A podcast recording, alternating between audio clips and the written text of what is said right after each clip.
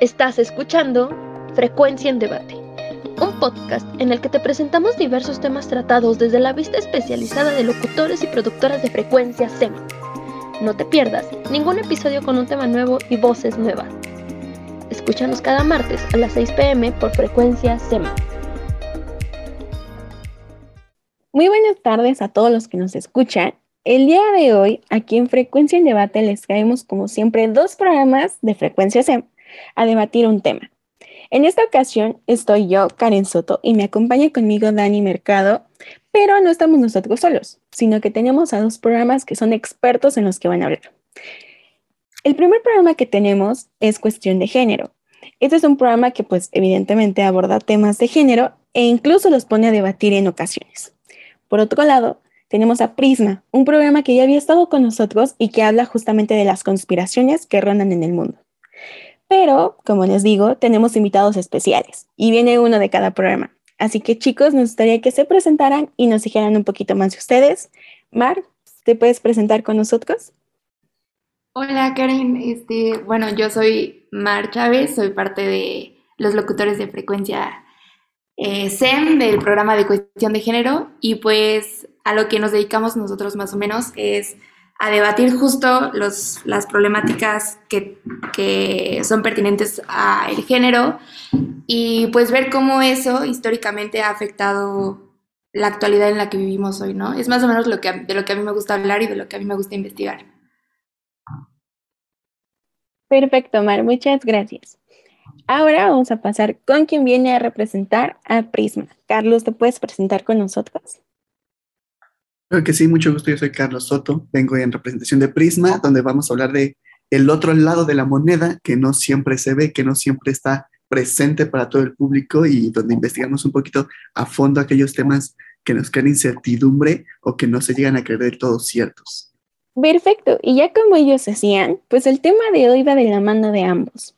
Y es que actualmente pasamos por un tiempo en el que el género es algo que está latente en la sociedad y tanto el género como las conspiraciones. Y llega un punto en el que incluso estas se mezclan. Y cuando estas se mezclan, tenemos que hablar sobre esto.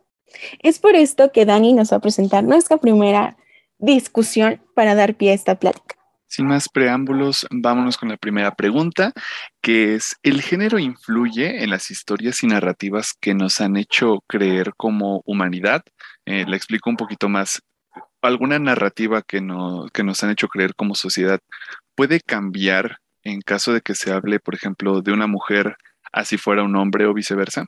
¿Quién quiere empezar? Eh, sí, yo creo que sí influye totalmente en cómo, eh, o sea, el género en la historia, en las narrativas que se cuentan.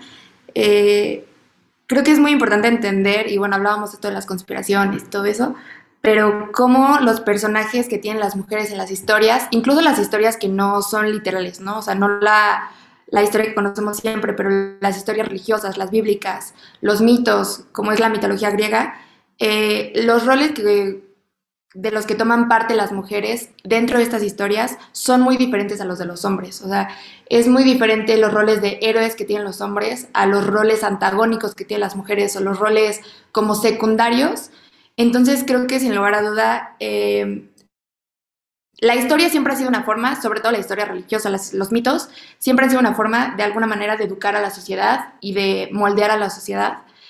Y no es una coincidencia que los roles que juegan las mujeres o los personajes femeninos dentro de estos mitos, dentro de estas historias, eh, siempre tienen, como les decía, un rol secundario o un rol eh, antagónico o un rol pues de sumisión. Entonces yo, yo creo que sí, sí hay una gran diferencia entre el género dentro de estas historias. Híjole, yo en cambio creo que no. Yo creo que más bien, en más que cuestión de género, eh, los roles o las historias se modifican según la época o el tiempo en el que se están contando. A lo mejor no es lo mismo hablar o que salga una conspiración del día de hoy sobre una mujer que de un hombre que las conspiraciones del antiguo mundo de Grecia, Egipto, de una mujer y un hombre. Obviamente en aquellos años, pues siendo realistas y por modos históricos, pues sí, la mujer no era tan respetada, no se le daban muchos privilegios, no se le daban muchos derechos, que actualmente ya los tiene, ya los contempla, y con eso pues se puede modificar y se puede hacer eh, que la conspiración, que las conspiraciones se vean conforme a ese entorno. Entonces, muchas veces depende más del tiempo del año en el que se crea la conspiración que del género en sí. Yo estoy completamente en desacuerdo. Creo que una de las, o sea, uno de los claros ejemplos de que esto sigue vigente es cuando las elecciones de Trump y Hillary Clinton, eh, las historias que salieron de Hillary Clinton contra las historias que salían de Trump, o sea, todas estas como rumores o estas falacias que se creaban de cada uno, son completamente diferentes y completamente pegados a, a, lo que hemos vivido históricamente. O sea, a Hillary Clinton se decía que sufría de histeria, que tenía tics, que estaba loca, que... Y es muy diferente a los rumores que sacaban de Trump. Entonces, hablando de teorías conspirativas actuales, creo que la figura de la mujer como esta persona histérica que, que se deja llevar por las emociones y que no puede tener control de ello, sigue muy vigente y no tiene nada que ver. O sea, sabemos que hemos avanzado en materia de derechos, pero no es nada, o sea, nunca vamos a estar a la par con los hombres porque nos llevan una ventaja histórica eh, impresionante. O sea, es, es, es imposible alcanzarlos, al menos mientras nosotros estemos vivos. Y es, y como les decía, o sea, van de la mano de las historias que se nos cuentan, de las narrativas que se cuentan conforme a estas mujeres. Existe una razón por la cual no confiamos en líderes eh, femeninas aún, y es porque tenemos una serie de historias de décadas, de cientos de años, en las que se nos cuenta, pues esto que les digo, que las mujeres son histéricas, que las mujeres son eh, muy emocionales, que las mujeres son irracionales. Entonces muestran que no, que sí tiene que ver el género en las teorías conspirativas y en las narrativas que se le cuentan a la sociedad. Perfecto. No, les quiero interrumpir más, pero les voy a hacer otra pregunta que va con relación a lo que ustedes estaban diciendo. Y primero es que, pues usualmente, como ustedes venían diciendo, pues existe una relación entre esto, ¿no? Entonces la primera pregunta es si creen que exista una relación directa, directa perdón, entre la mujer mala y el hombre héroe y si esa misma relación existe hoy. Como decía Carlos, a lo mejor eh, tiene que ver la época, entonces si eso se, se hiciera algo hoy, ¿sería diferente o sería igual? Pues basándonos más o menos en los, lo que se presenta en cuestión de científicos, o sea, la ciencia, en general siempre no hay una disparidad entre lo bueno y lo malo, no hay una disparidad entre de que las mujeres hacen cosas correctas, digo, las mujeres hacen cosas negativas y los hombres cosas correctas.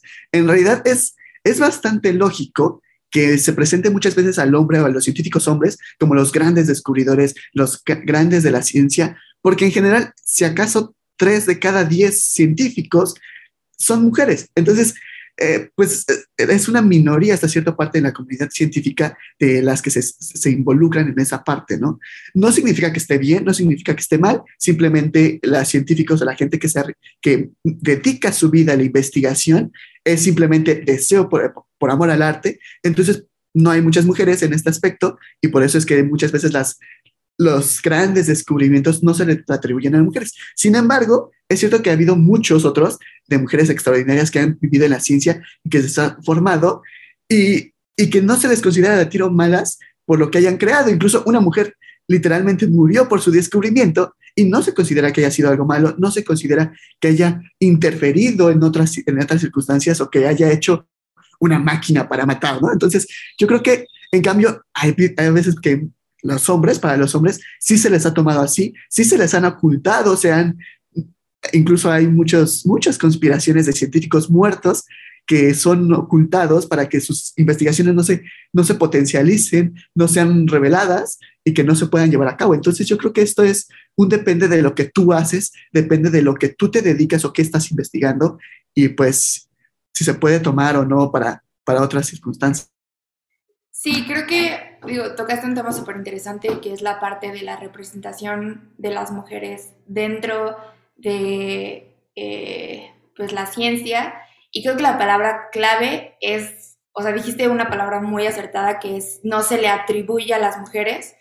Eh, y que si bien es cierto que la matrícula dentro de universidades en, en, en carreras de ingeniería, de de medicina, de ciencia, puede ser un poco menor.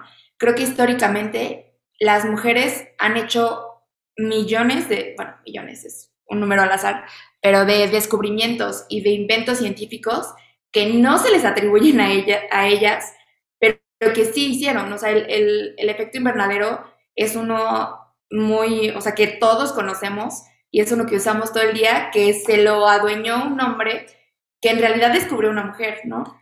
Eh, Marie Curie por mucho tiempo no se le daba el mismo beneficio de laboratorios eh, a comparación de los que se les daba a su esposo, ¿no?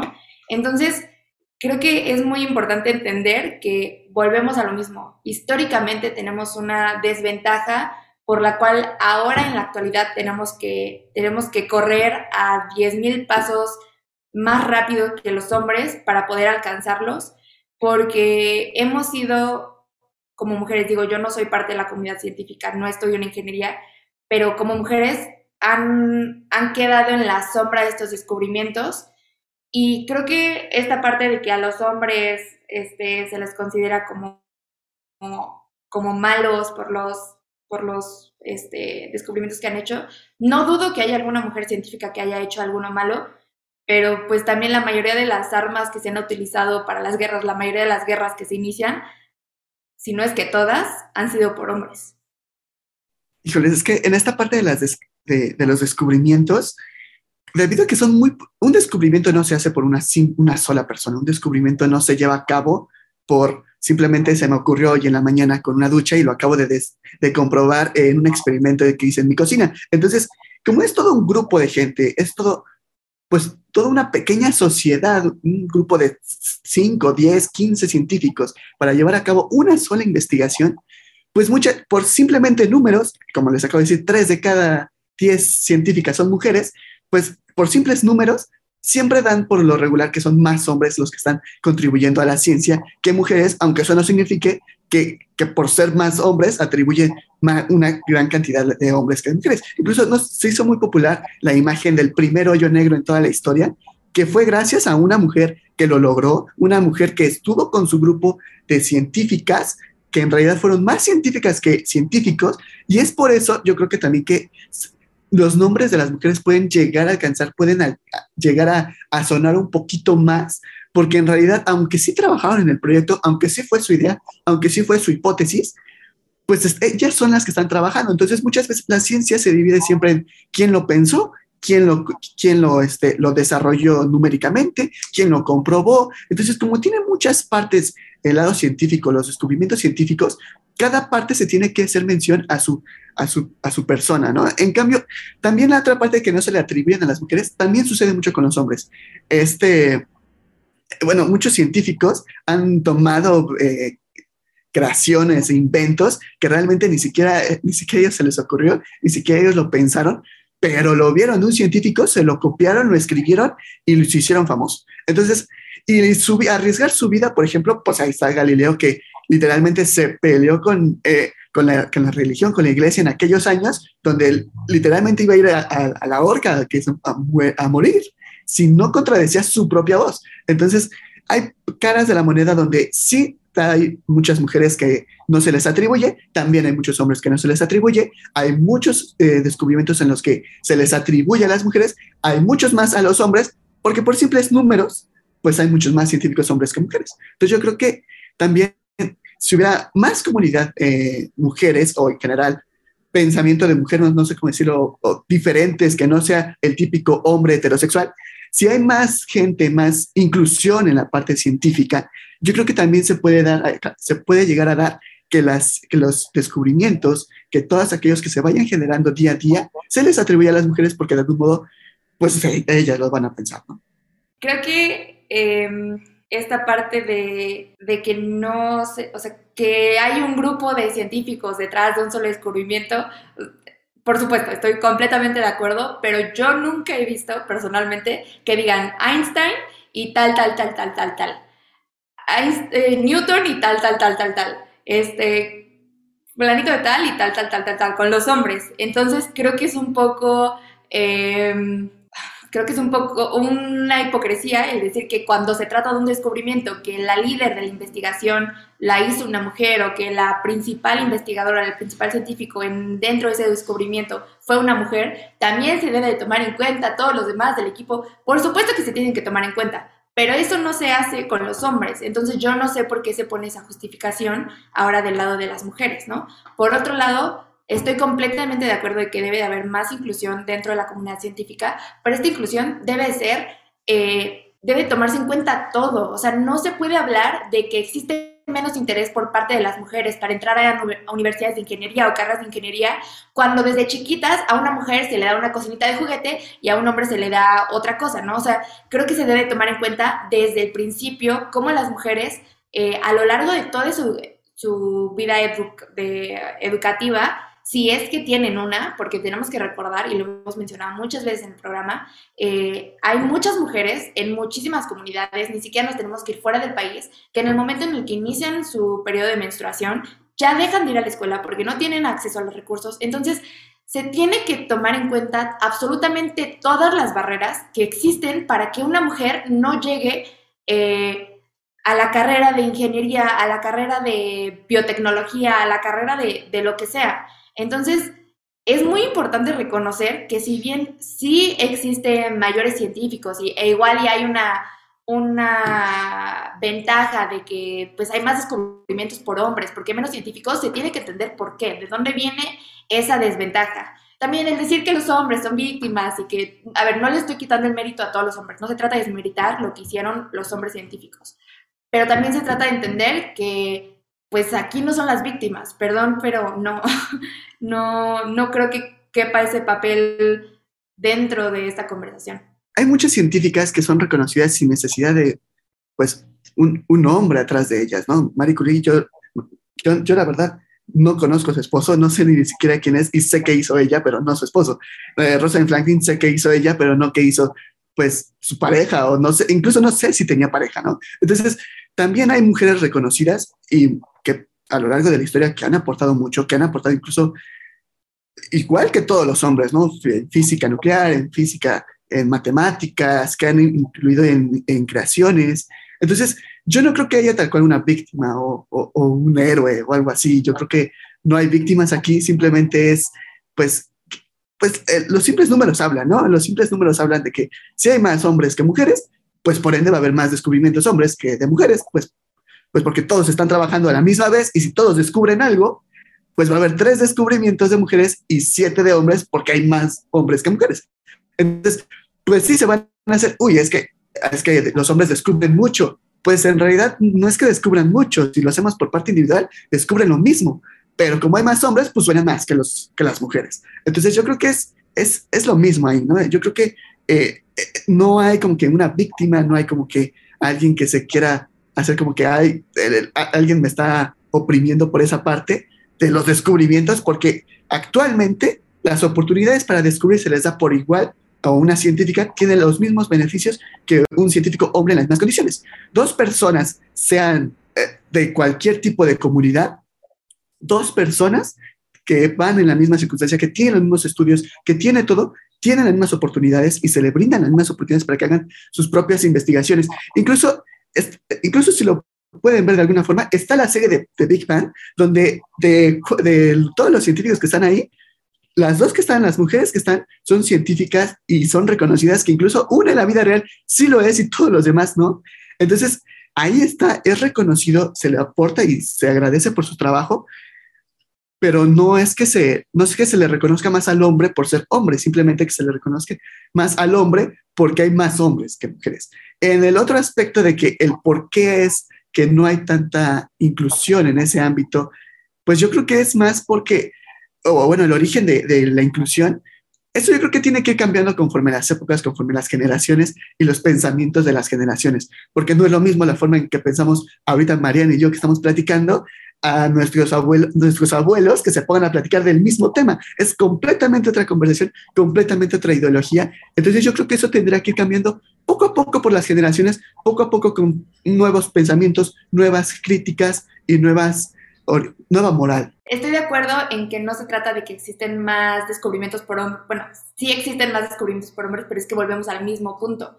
Eh, y, digo, ya lo mencionaste tú, es un ciclo vicioso. Por supuesto que existen más descubrimientos por hombres, porque mm, por muchísimo tiempo existió más oportunidades para hombres para ser científicos, para entrar a una educación.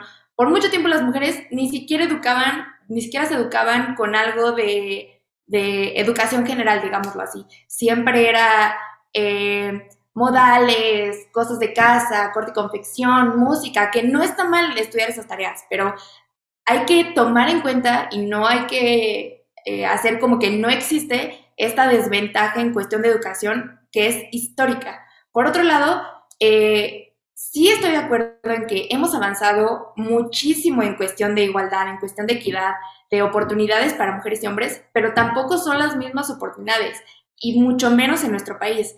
Eh, incluso para mujeres que ya pasaron todas las barreras, que ya pasaron por la universidad, que ya se volvieron investigadoras, eh, estas em, organizaciones que eh, financian estas investigaciones, queramos o no, no son equitativas y no es lo mismo. Según datos del Museo del Smithsoniano en Estados Unidos, los, o sea, investigadores que, han, que van por su primera investigación, que son hombres, reciben 41 mil dólares más que mujeres que van por su primera investigación. Entonces, mientras sí hemos avanzado y mientras sí hay más oportunidades, no hagamos como que el terreno sigue parejo. Y es lo que les digo, o sea, siempre hay que regresar, por eso a mí me encanta la historia y siempre hay que regresar al saber por qué estamos como estamos en la actualidad, tenemos que verlo de atrás. No me puedes decir que porque hoy ya existen mujeres y hombres en la universidad y en escuelas de ingeniería, ya estamos parejos, cuando ustedes empezaron la carrera hace 10 mil kilómetros y nosotros empezamos la carrera hace 2 kilómetros. Entonces no me puedes decir que, la, que el terreno está parejo. Es muy, sí hemos hecho un gran avance, sí existen muchas oportunidades para las mujeres, pero todavía falta muchísimo por recorrer. Muy bien, ya con todo esto que nos comentaron y todo lo que estuvieron diciendo a lo largo de este episodio, la última pregunta que tenemos para ustedes es, entonces, según su percepción, ¿qué podemos hacer hoy en día para evitar que se sigan creando estas narrativas e incluso para evitar que se sigan como expandiendo, ¿no? O sea, que se deje de decir que a lo mejor que una chica fue la mala, que una mujer fue la mala, sino cambiar un poco estas ideas. Básicamente, ¿qué solución es la que propondrían a esta problemática? Creo que lo que mencionaba Carlos hace algunas preguntas y que habíamos abordado, que es esta parte de no seguir al pie de la letra, no seguir literalmente, eh, pues esta parte de las historias y bueno, aplicarlo para todo, ¿no? El usar el propio criterio, y como padres o como profesores, como formadores de nuevas generaciones,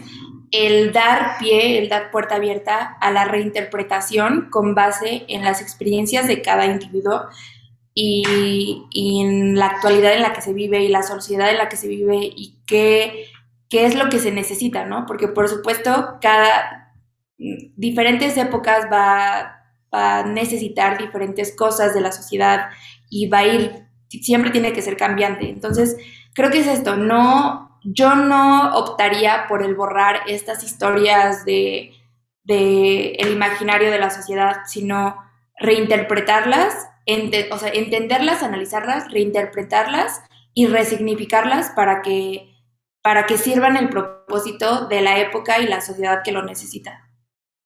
Para mí, yo creo que lo ideal, eh, voy muy de la mano con Mariana, sería la simple educación, ¿no? Poder brindar más, más oportunidades de conocimiento, más oportunidades de saber lo que ya se hizo al, final la historia es para no cometer los mismos errores de toda la vida, de toda la historia del ser humano. Entonces es tratar de cometer los mismos errores otra vez, tratar de eh, eh, eh, modificar o implementar específicamente a las personas un comportamiento específico en un lugar donde todos estamos cómodos, todos podemos hablar de cualquier tema, nadie se ofende, nadie se siente por cualquier tema, por muy simple o por muy polémico que sea, porque todo el mundo tenemos nuestras creencias o nuestro, nuestra visión desde las mismas oportunidades. Ya para cerrar y irnos despidiéndonos, pues les querían pedir por favor que se despidan ustedes también, nos digan qué día, en qué horario podemos escuchar sus programas, así que cuéntenme, ¿cuándo salen sus programas, chicos? Pues nosotros somos Prisma, salimos todos los lunes a las 11 de la mañana, nos pueden escuchar a través de Frecuencia C, a través de las redes sociales que es Prisma, básicamente Prisma MX. Entonces tenemos Facebook, tenemos Instagram, así que nos pueden seguir, nos pueden buscar y ahí estamos para ustedes cuando gusten. Nosotros somos de Cuestión de Género. Estamos todos los martes a las 12 del día y pues también los invitamos a que sigan, obvio, las redes sociales de Prisma y nuestras redes sociales aparecemos como Cuestión de Género en Instagram y en Facebook y pues también a que sigan a la página de Facebook de Frecuencia. Muy bien, pues esto ha sido todo por nuestra parte. Esperemos que sigan teniendo un excelente día. Recuerden seguir con la programación de Frecuencia SEM y nosotros fuimos Frecuencia en Debate. También nos pueden encontrar en todas las redes sociales. Estamos así como Frecuencia en Debate. Y pues cada semana les traemos un debate diferente. Muchas gracias por estar con nosotros, chicos. Que tengan un excelente día y un excelente inicio después de las vacaciones. Esto fue Frecuencia en Debate. No te pierdas el programa de cada semana y continúa debatiendo con nosotros. No olvides seguir a nuestros invitados y sintonizar el resto de programas y podcasts de Frecuencias. Nos vemos en la próxima transmisión.